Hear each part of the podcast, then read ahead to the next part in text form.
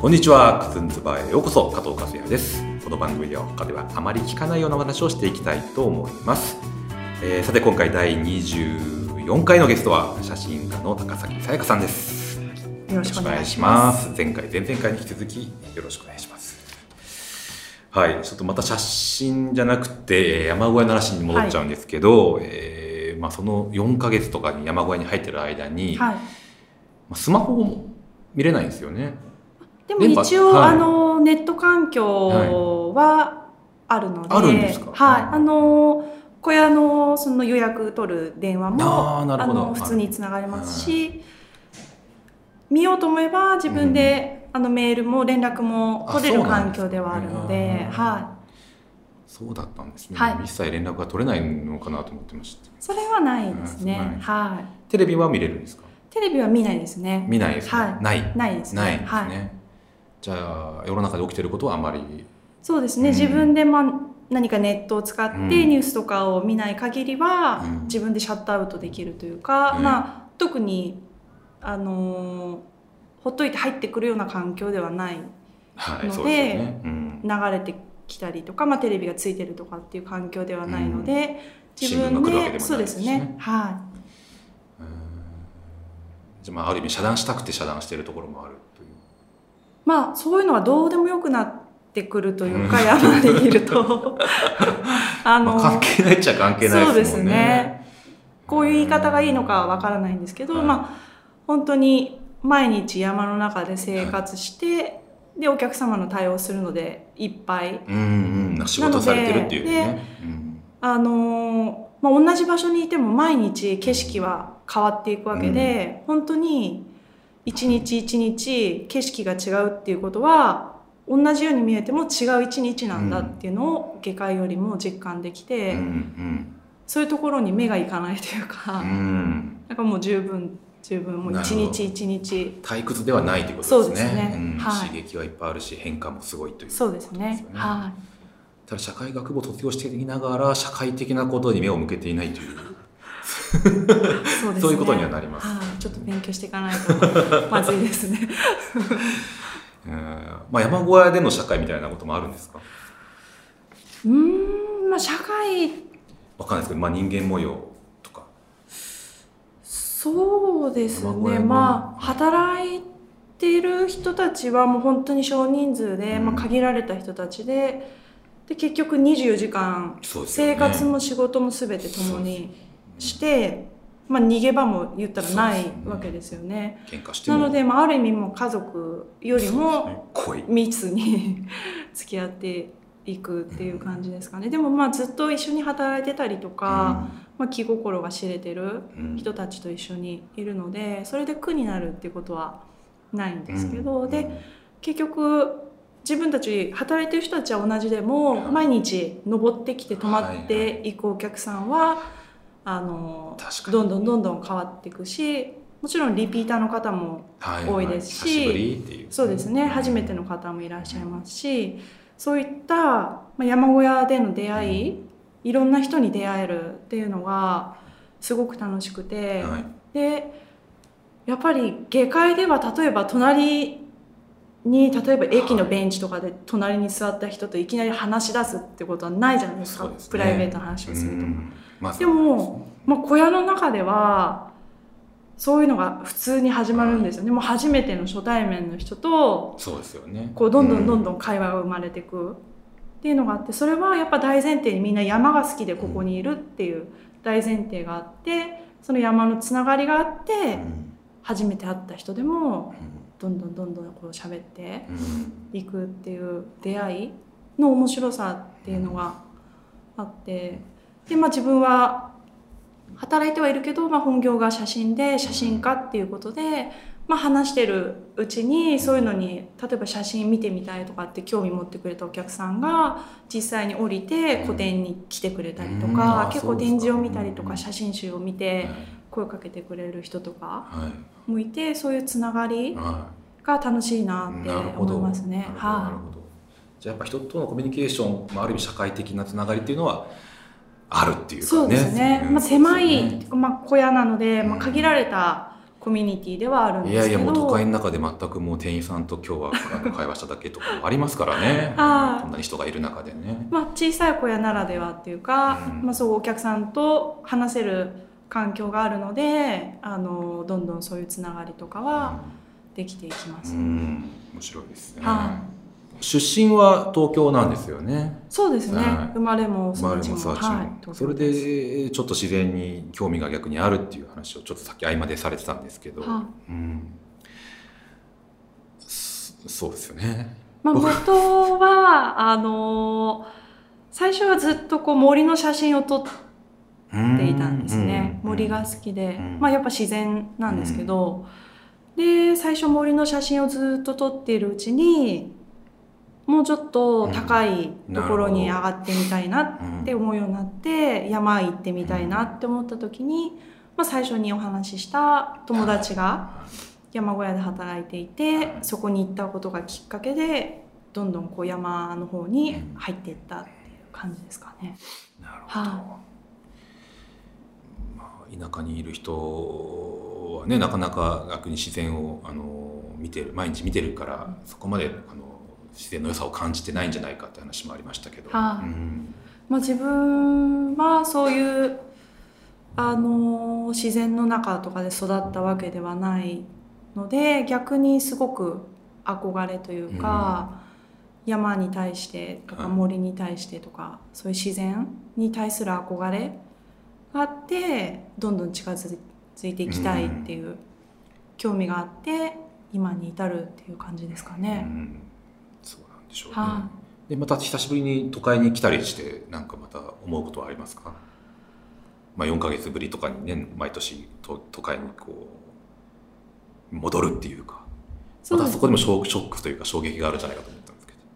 そうですねでもまあずっとこのサイクルで、まあ、この何年間かまあ生活してきたのであのまあ本当に最初に山小屋に一番初めに入った年なんかはその降りてきて帰ってきた時にまずその電車の中とかで、ね、人の声がうるさいとか、ちょっとしたこう車の音とかすごいあとはい匂いとかすごい鼻についたりとかっていうこともあったんですけど、はい。もうさすがにそういうのはあんまり、はい。あの慣れてきましたか？なくなってきて、はい。で逆にこういうふうに下界で過ごす時間があるからこそ、あの山はでい。新鮮な気持ちで写真が撮れるんだろうなっていうのが分かってきたというか。やっぱりずっと山に例えばはい。年がら年中ずっと山に入ってたら、はこういう視点で写真を果たして撮れるのかなっていうのは思そうところですね。はい、なのでこういうやっぱり下界で過ごす時間もはい。自分にとっては必要なんだなって思います。は下界い、下界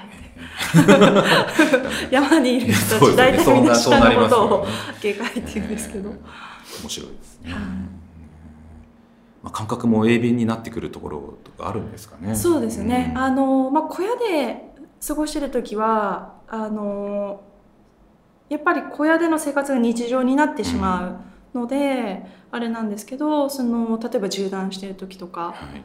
はやっぱりどんどんどんどん自分の感覚が日に日に研ぎ澄まされていくなっていうのはすごくうん。思ったことで匂いであったりとか、空気の湿った感じであったりとかがやっぱりずっとこう一人で長い時間、何十日もあのこもって歩いてると、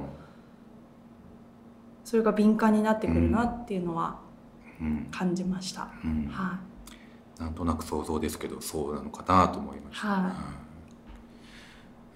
だんだんそれをやっていくとその悟りに近づいていくんじゃないかともちょっと思ったんですけどね。い、そうですね。まあだんだん高崎さんが菩薩のようにもちょっと見えてくる そうですか。あいや下界に降りたら煩悩だらけじゃない。あ まあそうですけどね。煩悩にまみれて暮らしてるところはありますよね。うんそういうなんか社会的なテーマは特にはないんですかね？メッセージみたいな。うーん。ここにはまあ。まあ、社会的なテーマというか、難しいことはちょっとわからないんですけど、まあ、自分の作品を見た人がやっぱりその見た人の想像力が広がる。うん写真、うん作品っていうのを作っていきたいなと思っていてやっぱり写真って自分の世界の見方はこうですっていうのをある意味提示していると思うんですね、はい。自分は世界がこう見えてるっていうのをあの出してるうんと思うので、はい。私は私なりの世界の見え方うん。を提示してでそれを見た人の想像力がどんどんこう広がっていくような想像力って優しさとかにもつながってると思うんですよね、本当に単純なことなんですけど、だからそういうふうになってちょっとずついろんなことが良くなっていったらいいなっていうふうに思ってます、なるほど。いいと思います まあ今やっぱり余白のないものがあまりにも世の中に多いなとは思うんですよね。この想像力を、えーかかきたてる余地がなさすぎると言いますかね、うん。刺激が強い、まあ、作品とかあのね、うん。えーテレビや映画や芸術、まあ、芸術はあれかもしれないですけど、えー本とかいろいろですけどね、うん。思います。はい。今後は、えー展覧会の予定とかはありますか？そうですね。あの来年の、まあ、1月に所属しているギャラリーですね。三島にあるギャラリーエクルの森っていうところで、新作のうん。個展がはい。決まっていて、まあ、はい。1月20日からですね、はい、2018年。18年ですね。1月。はい。どんな作品なんですか？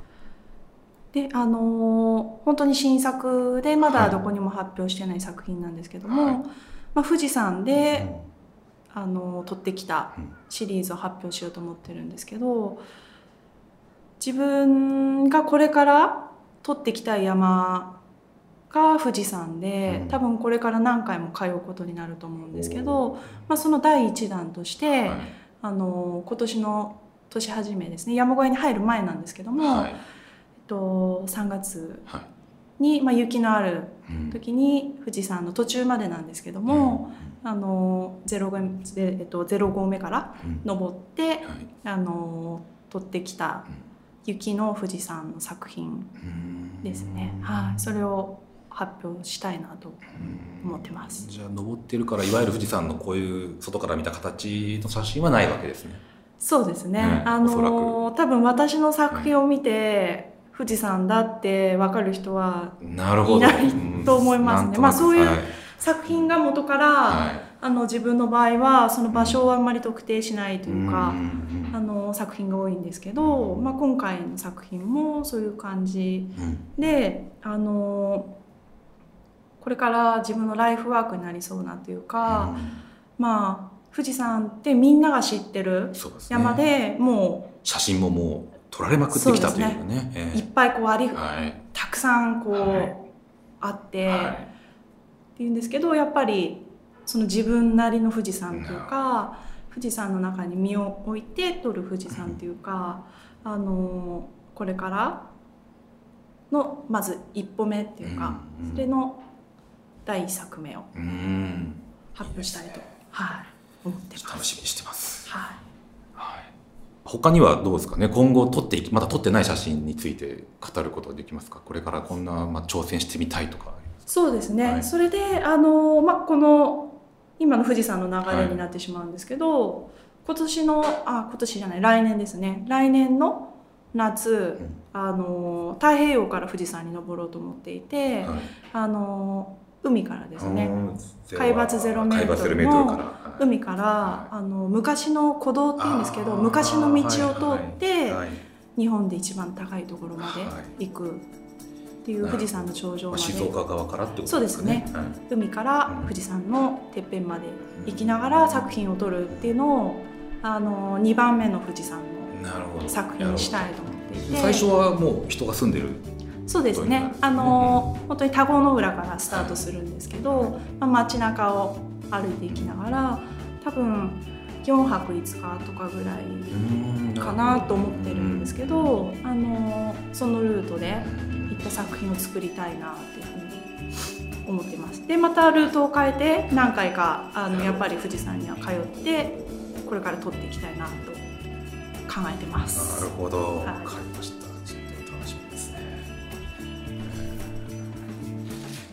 はい。というわけで3回にわたって、えー高崎さんにお話を伺ってきました。うんなんですかね。なんかちょっとあのどっかで見かけたりぜひ個展とかにももしあのラジオを聞いていた方に、えー、行ってもらえたらと思います、はい、今回はありがとうございました、はい。ありがとうございました